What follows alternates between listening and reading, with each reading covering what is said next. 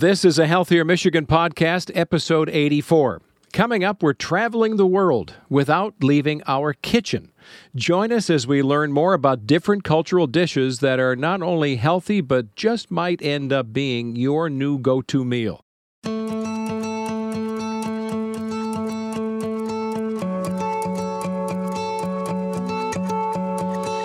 Welcome to a Healthier Michigan podcast. This is a podcast dedicated to navigating how we can improve our health and well being through small, healthy habits we can all start right now.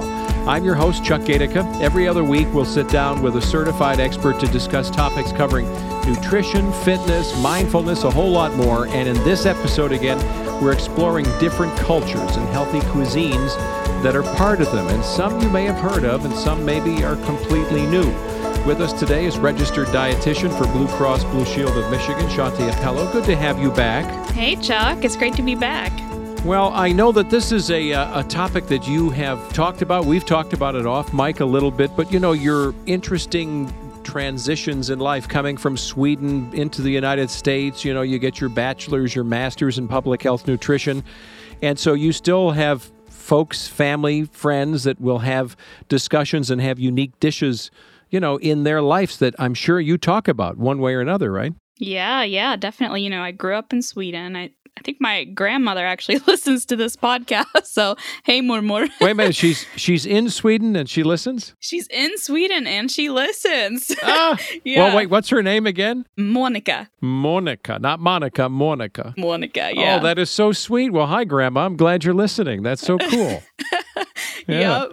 Yep. And then my mom was adopted from India. So she was raised there until she was about five. And so whenever we get together, she does still love to put together some Indian dishes, a lot of curries and things like that. Mm-hmm. And I think that's an interesting part of this discussion about cultural foods is that there are individual ingredients that we hear on their own. You know, like you'll hear about curry or turmeric or all these different things that people have been using for eons in their cooking, but they sort of get buried in just the dish. You don't even know why it tastes as great as it does. And then you hear it's got something in it that now someone tells us we should pop a pill to take, and it's not quite the same. Yeah, yeah. I mean, there are so many different ways that the culture of foods and different ingredients from all over the world are now making it onto our plate. You know, we've come a long way from just being able to eat whatever was grown in our area. And isn't the what we're coming out of here with the pandemic, don't you think people having to be forced to cook more in their own homes has led to discovery of playing, you know, Google dietitian or Google restaurant owner where you know you're like, "Okay, kids, we're going to find a new one tonight." And then you experiment more. I know we did as a family. Yeah, yeah, definitely. So fun to explore and it's also really fun to just try new things. Yeah. So, part of this though with the cultural aspect is that you sometimes, if not often, are sitting around a table with people from the cultures of the food you're experimenting with or trying, maybe even for the first time. Part of this is that idea that you're breaking bread with other people. That's part of the unique experience, I think, that is healthful. Yeah, definitely. And culture in food means so many different things because it represents religion in certain cases. It can be art. it can mean availability. It can be linked to immigration. There are so many different ways that cultural foods play a big role in our lives now. So, for example, I'm from Sweden. We have a law called allemansrätten. It literally means everyone's right. Basically, it guarantees any Swede to roam in the countryside, to forage. You can pitch a tent for up to two nights, but you just have to be 230 feet away from a home or farm. So that means you can go pick flowers, you can go forage mushrooms, you can find everything that's in nature. And that plays a really big role in the food culture in Sweden. You know, it's big mushroom season and you can go anywhere to pick them. Another thing, you know, growing up there, pickled foods are big. And when we think back to a couple hundred years ago when there was no refrigeration, there was no way to preserve foods other than pickling. And in certain cases, you'd smoke, cure foods. And that holds a big part of the cultural foods today. We eat pickled herring at Christmas, midsummer, all those kind of big holidays. And that's true for so many other cultures. You know, if you think of Polish food, that's something big in Michigan. Potatoes are still a big part of the food, and that's because it was so widely available and it has been for centuries in Poland. Well, two things I've got to say right off the bat. First of all, I love herring, and I'll have it. Uh, if I get sour cream herring, even better for me. But my wife thinks I'm loony. And I said, growing up, uh, my background was German and Czech, and we related more to the foods of the Czech, which is kind of Polish food. And every New Year's Eve and Christmas, we would have herring. So I don't know where that connection is to what you had learned in Sweden or what you did. But to me, herring is one of those treats that, man, I could have that all the time. Yeah. And it's just awesome. I know it's an acquired taste, but it's awesome. Yeah, I agree.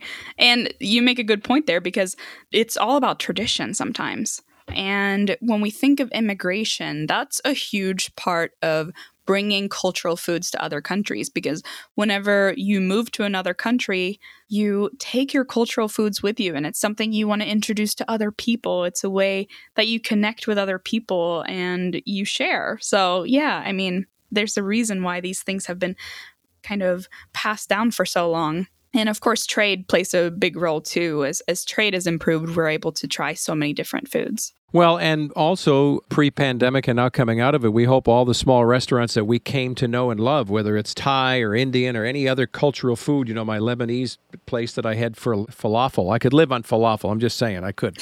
and I, I think that we have to hope that all of these places come back because sometimes those are the gems. They may not be the name of the restaurant that jumps off right out of mind when you're thinking of where to go tonight or pick up food, but those are the places where you tend to get, in many ways, a lot of that cultural cultural experience, the flavors, the aromas, you know, the deep use of all this stuff that we're talking about. Yeah, yeah. I think Michigan, I mean, I'm new here, but it's had a lot to offer for me. I had never had shawarma, and I just want to, I wish I could go back in time and personally thank the person who invented shawarma. but for those who don't know what that is, basically it's thin cut meat put on a large skewer of some sort in like a cone shape, and then cooked rotisserie style almost just kind of circulating.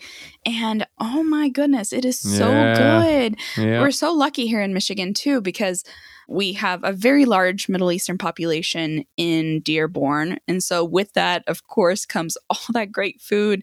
There's so much great vegetables the salads the dressings all those things are so healthy and they're so widely available to us Okay, now I'm hungry and I already had lunch, but I'm just saying I could go for shawarma and a little tabbouleh and hummus and falafel and oh, I could get the whole thing going. I was just at my sister-in-law and brother-in-law's 25th anniversary party. And we were over on the west side of the state, so delightful evening. And after the party kind of clears out, there's a table of 10 and somehow the conversation turned to Polish food. So, being Czech, I could understand some of the names, and I would say, well, you know, the way I grew up, it was called this, and what is that in your culture? And very close. I tell you, we spent 20 minutes talking about our favorite Polish foods and what it meant to us growing up. And you mentioned your grandma. You know, it takes you immediately back to another time in life that was simpler often. It takes you back to those people who introduced you to it, who you miss often. And, you know, there is that connection culturally, obviously, but it is something when you get people talking about it. And the there was joy, but there was also this sense of calm about taking people back, including myself, to a different time in life where maybe things were simpler. You know what I mean? It was just yeah. fun. Yeah, there's a great quote that says, No one who cooks cooks alone. Even at their most solitary, a cook in the kitchen is surrounded by generations of cooks past. So, wow. Absolutely. That is so great. And the awesome thing that this gives us is a chance at any time in our lives to kind of get out of our comfort zone, right?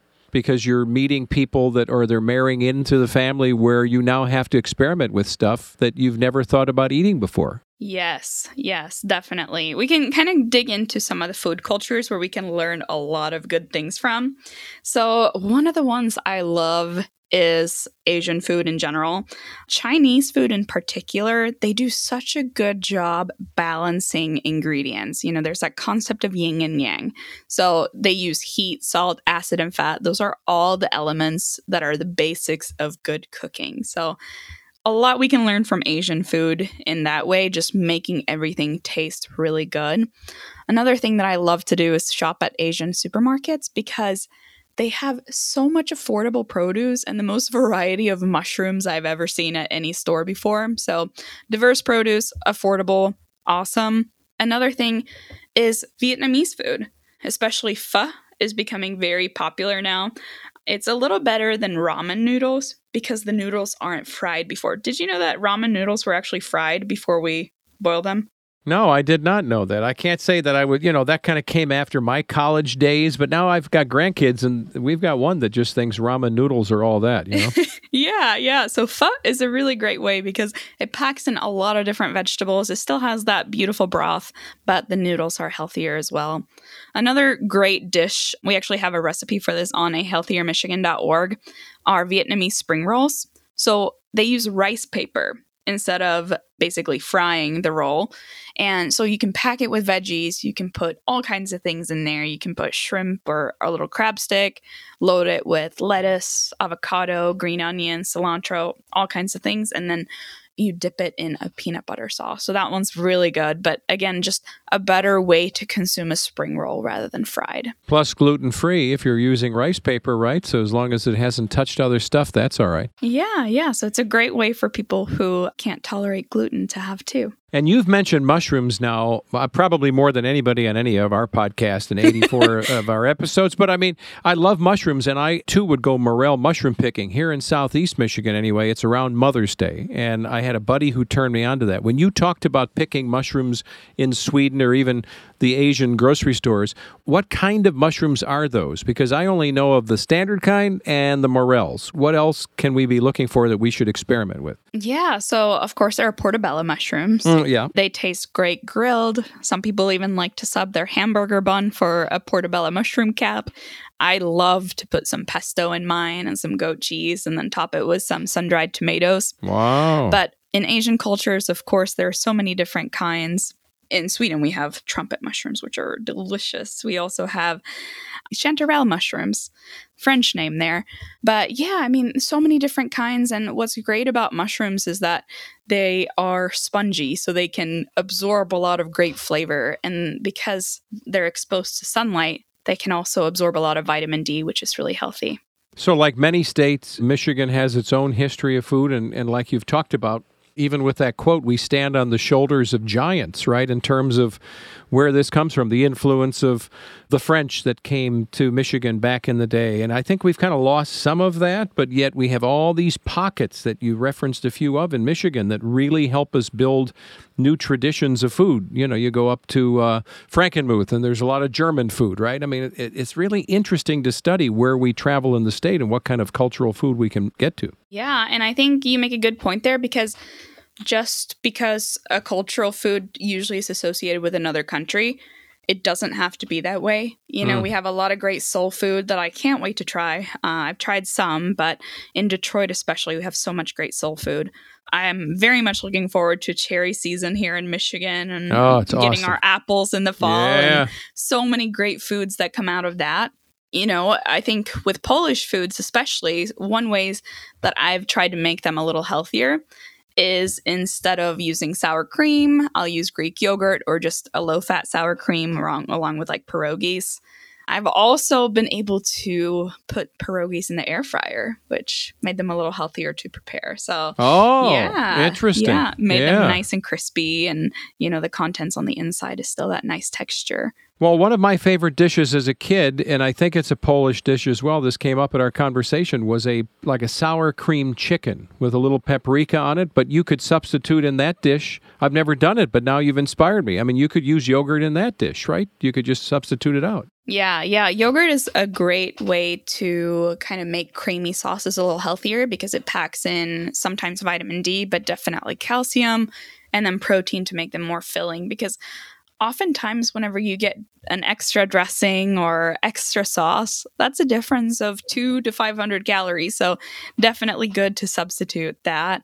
Another culture that uses greek yogurt really well in their sauces is greek culture. It's called tzatziki.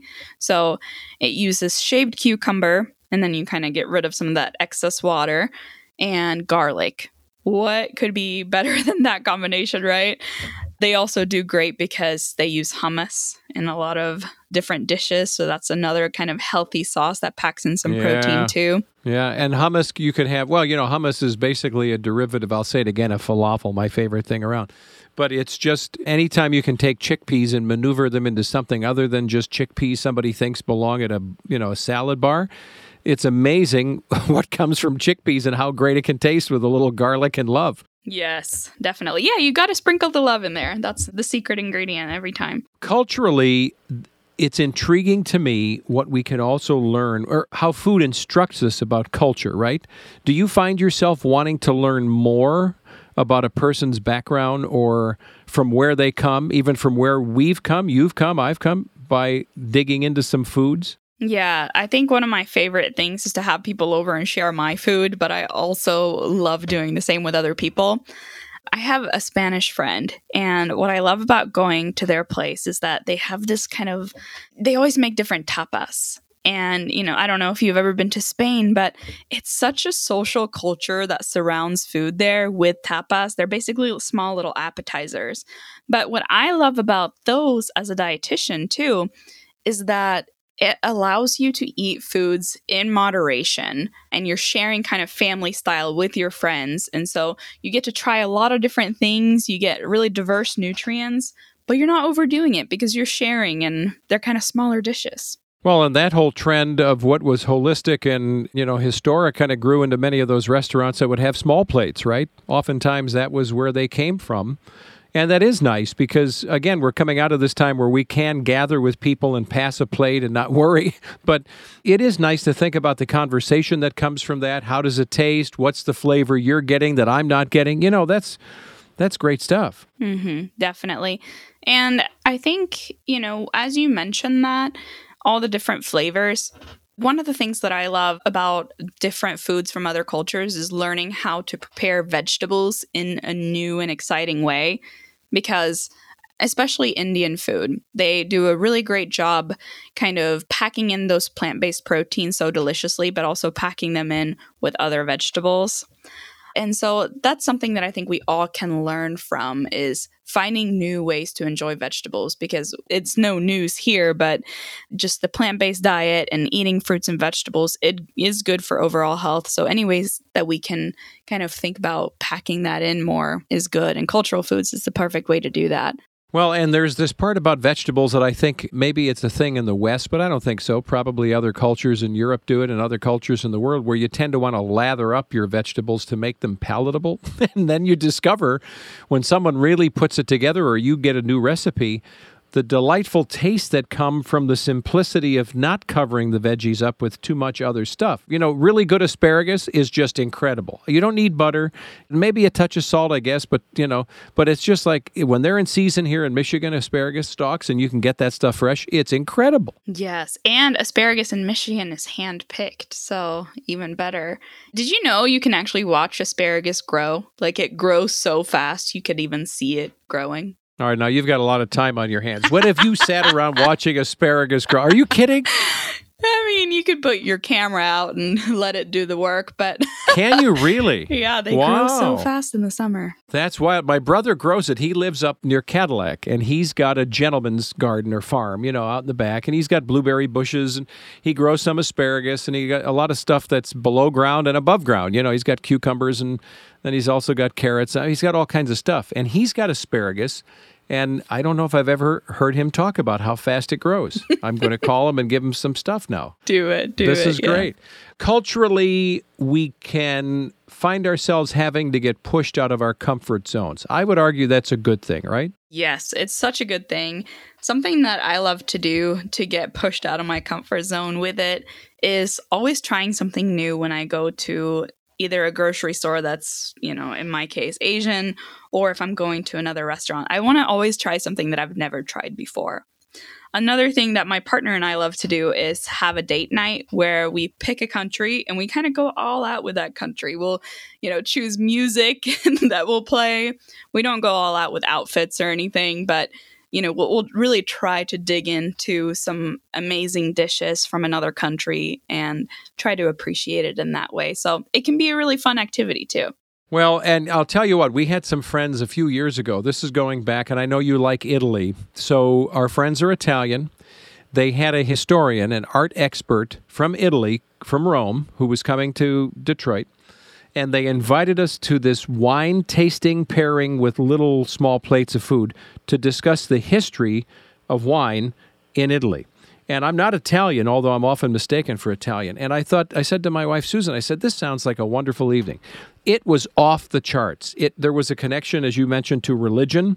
There was a connection to the topography. So the hill country was different from another part of the country. And then one thing I walked away from was that the discovery of champagne was an accident. Hmm. I had never known this. That whoever it was that started bottling the wine let it go too long and it fermented and when they popped the corks it was bubbly and they thought they were going to throw it out and somebody went aha wait a minute. And that's where champagne came from from italy and france. Isn't that wild? Happy accident. Right but here i am telling you about this. It's got to be half a dozen years ago. We walked away from that small evening and we just thought this was the coolest thing ever. Yeah, yeah, definitely. One of the cool things I learned about wine was that back in the day when people would grow wine, we didn't have all the interesting technology we have today where we can test the soil to see what will grow well there and to see what minerals are in it because the minerals and the soil play a huge role in not only the way that wine is going to taste but just crops in general. So what monks used to do, they actually used to make a lot of wine back in the day, and they would dig up some rocks and lick it to taste what kind of minerals, and then they could tell what crop or what type of grape would grow well there. So, so much interesting things with people, you know, how connected they are to the food, and then how just good they were at what they were doing. I mean, those monks could taste just the mineral content of that soil. Well, that makes perfect sense because, you know, some of the more interesting tasting wines to me are those that have been grown in volcanic soil, you know, that you can actually taste in the wine that it's got some kind of mineral or that's really interesting. I also learned years ago that some of the monks used to keep the grapes, the last of the sweeter grapes for themselves and hide them in a cabinet. and if you look at some German wines, if you ever see the phrase mit, M I T, mit Cabinet, and they spell the word with a K, that's where that comes from. That meant that the monks were keeping some of the best looking late harvest grapes for themselves in a cabinet, and then they would bring them out and make some wine. I thought, oh, that's pretty tricky. That's smart. Hey, good for them. I would do the same. Yeah, yeah. so, what do you think we should be, of all the things we're discussing, and we can continue to discuss some individual cultural foods, what do you think we learn? Outside of some of these fun stories, and that's enough maybe, from different food cultures? What should we be going to your favorite restaurant for or a dinner party and coming away with from a food culture? Well, I think a great example of this is just ways that we can increase our nutrient intake from healthy foods. So, we step into a, Mexican restaurant, our southern neighbor, they're plentiful around here and around the US. They do such a great job of incorporating those colorful vegetables. You know, you think peppers, you think tomatoes, onions, all those kind of things. And they also do a great job incorporating beans. You know, it's kind of the nutritionist dream, if you will, those black beans. So, finding ways to eat those healthy foods and incorporating them into everyday life. If you do dine at a Mexican restaurant, you want to watch out for the crispy stuff because they're typically fried. Especially, you know, salsa is a really healthy food, but if you eat them with too many chips, it kind of defeats the purpose there. So enjoy the salsa with fajita chicken, with the vegetables, and focus more on those kind of things. If you go to an Indian restaurant, looking at the curries, the way they incorporate chickpeas in the Indian food. If you make it yourself, you want to think about kind of cutting down on the coconut milk. Use light coconut milk if you can. Another thing that Indian food does well with the curries is making, for example, in butter chicken, they'll make a gravy out of tomato paste. So, really, really delicious there, and it makes it really creamy. And what you're using there is tomato paste. One of the really great tricks I learned for Indian food to make it extra creamy. And if you're using yogurt, you want to add it to the very end of a dish because if you cook yogurt, it can kind of become a little crumbly. It doesn't incorporate into the dish as well. So at the very end, you want to gently stir in a little at a time of yogurt because if you add too much at once, it can again cause that crumbliness. So just a little at a time and at the very end. But you know, there are dishes you were talking, we don't mean to pick on Mexican food lovers, but you know, there's also refried beans. There are certain things within certain cultural foods that, because of the way they're made, we also, from a healthful standpoint, we may say either we've got to do it with a more limited access. You know, we got to use portion control. It's not like you shouldn't have any of it, but there are a couple things that do raise some red flags often. Yes. Because foods come from other cultures, they can feel maybe a little mysterious. Mm-hmm. So, some of the things that I like to tell people to watch out for is if something's crispy, think that they could potentially be fried. So, if you're at a restaurant and you're ordering or you're making it at home, ask for them baked or ask for that dish maybe to have less oil added or use oil instead of butter. Uh, if you make it at home, an air fryer is an excellent way to prepare it. Another thing is sauces. Oftentimes, sauces can be really sweet, especially in Asian cuisine. So, that might be a sign that there's a lot of added sugar to it you can think of using a little bit less of the sauce, or if you're making it at home, just using less of that sugary, whether that's honey, whether it's maple syrup, whatever it is, just putting in a little bit less. Another thing with sauces is that if they're creamy, it usually means that there's a lot of saturated fat. Saturated fat is something that can contribute to high cholesterol especially the bad kind of cholesterol that we think of. And so, if we're using that, of course, we mentioned substituting yogurt, but just looking at including oil instead of butter for those sauces. So, taste about the same, has the same amount of calories, but it's not going to have that saturated fat. So, always look for oils that are kind of fluid at room temperature. Any kind of saturated fat is going to be hard at room temperature. So, you think lard, coconut oil, butter. Well, and you're also talking about something that's easier for us maybe when we're either over at somebody else's house, you know, helping cook, or we're doing it at home with, you know, our family or our kids around, or now I've got grandkids, we cook together. It's fun to experiment and try to incorporate, you know, yogurt instead of sour cream because really what you're trying to do is not keep it flavorful, but trick your palate, right? You're trying to break this old notion of what you feel is creamy. It's still creamy it still tastes the same and it's good for you. And that's kind of fun to experiment that way. Yeah, and I think it allows us to find a way to enjoy the foods that we really love and use them in everyday life because we shouldn't really have the very unhealthy foods in every day. So it makes it to where it's more something that you can have on a Tuesday instead of just on Saturdays. So as you venture around Michigan, and I know you travel quite a bit, I just saw you in a kayak, some post somewhere in social. So I know you're all over. You're even in the waterways now, Shanthi. you're major, major star of motion pictures, radio, and television. Um, when when you get out in Michigan, what are you trying to add healthfully to your diet from these different cultures that you've touched on? What are the things you would tell us all we should go out of our way to be adding? By default when we're venturing out looking for various kinds of cultural foods? I would tell you to look for plant based proteins. So, tofu is a great one that I've started incorporating in my Thai food. Whenever you go to a Thai restaurant, oftentimes you can choose what protein that you want to use. And in my case, I've been choosing tofu. It can taste great grilled. Uh, you can even sear it in a pan with just a little bit of cornstarch on them and then it makes them really crispy.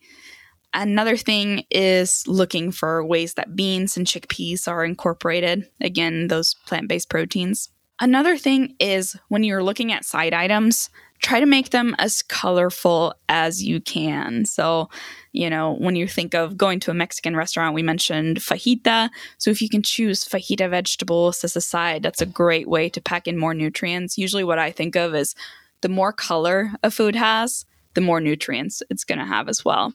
And then finally, I would ask you to kind of think twice about the crispy foods and about the sauces and just kind of keep those to a minimum, but then find ways that kind of vegetables and fruits are used to make those sauces. So, you know, there are a lot of salsas and different sauces that make things delicious without adding a ton of calories. Yeah, and I think one of the things that we used more, we kind of, I shouldn't say we, I'm going to tell you about my wife here now. We've had a crock pot forever and then we got an Instapot. We've made some wonderful soups, you know, they're broth based, obviously, tons of vegetables, just incredible stuff. She still wants to stick with the crock pot. It's okay. We don't need to eat for eight hours. We just started in the morning. But some of that stuff that you can do now, as a lot of people are venturing back to work, either do it quickly when you get home or set it and forget it all day. Some of the most healthy stuff that I think we've made in the past year, year and a half has come out of some of those pots. It's just been awesome tasting food. Yes, yes. One of my favorite ways that is just like the most simple recipe ever is putting a chicken in a slow cooker and then pouring salsa on top and adding vegetables. Boom, done. Yeah. Five minutes and then you have dinner. Well, you're helping us navigate this space because there's so much, you know, you talked about pho, you're talking about sometimes there's fish in a dish, sometimes we didn't touch on sushi. I've got a 10-year-old grandson who it, this is so amazing because I love the fact that he's got this palate. This kid wants to experiment with foods like crazy and he loves sushi. So all I know is that when we go out, it's a big bill. But it's this guy's. Ta- he's kind of brought us along. You know, my wife and I. We take him out and we treat him, and it's just delightful to see this happening in somebody who's ten years old. Yeah, that's amazing. Yeah, and I guess some tips for sushi because it is such a delicious food is that you want to focus on rolls that have a lot of fish in them. So if they're listing like three different types of fish, it typically means that they're more plentiful and those are going to be better choices because sometimes what can happen especially in sushi is that they're packed with a lot of crunchy stuff so right you you think of the panko yeah so fried panko is a way that things are made crispy you also think of the ones that have shrimp, especially if it says tempura shrimp, mm-hmm. that is going to be fried. So you want to think of the ones that don't have a ton of sauce, don't have a lot of crisp, and are more focused on the vegetables and, of course, the fish because they have so much healthy omega 3, especially if you choose salmon and then of course all the nutrients that comes along with the fish. All right, I know we're getting close to wrapping up, but I have to admit to you, don't send notes to anybody. Don't. T- well, I guess people will know now in the podcast. So we're out. I don't know a month ago, and we're having some uh, sushi, and he looks at us and he says, "You know, my name is Papo. My wife is Nan." Nan Papo, I've never had this deep fried ice cream thing. And we're like, oh my gosh, that just sounds like such a bad idea, you know? Well, we got one but I tasted it with my spoon, and I have to. I'm admitting to you as my my friend and my registered dietitian expert.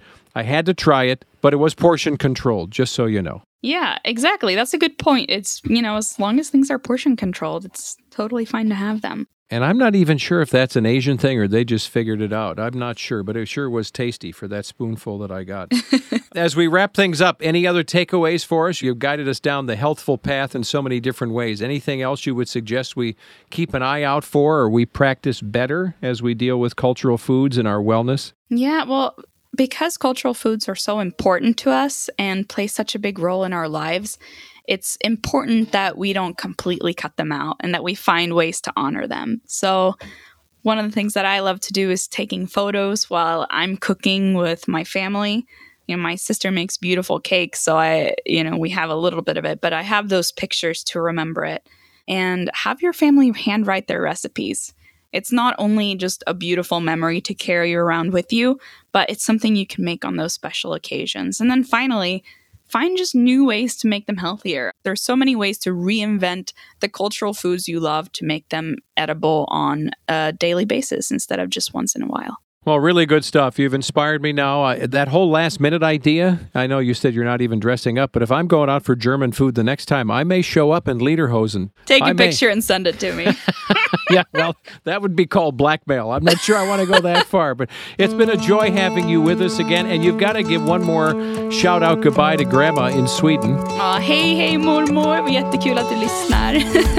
Vi hörs snart. What did you just say? Oh, secrets. You've gotta Oh, get a dictionary. on. No, I'm, I just said hello, Grandma. Thank you so much for listening, and uh, we'll talk soon.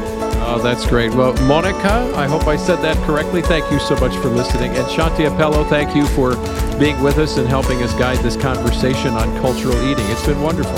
Thanks, Chuck. Take good care. And thank you for listening to a Healthier Michigan podcast. It's brought to you by Blue Cross Blue Shield of Michigan. If you like our show, you want to know more, check us out at ahealthiermichigan.org slash podcast. You can leave us reviews, ratings on Apple Podcast or Stitcher. That always helps. And you can get new episodes, old episodes on your smartphone or tablet. Be sure to subscribe to us as well on Apple Podcasts, Spotify, or, you know, your favorite podcast app. I'm Chuck Gaidica. Be well.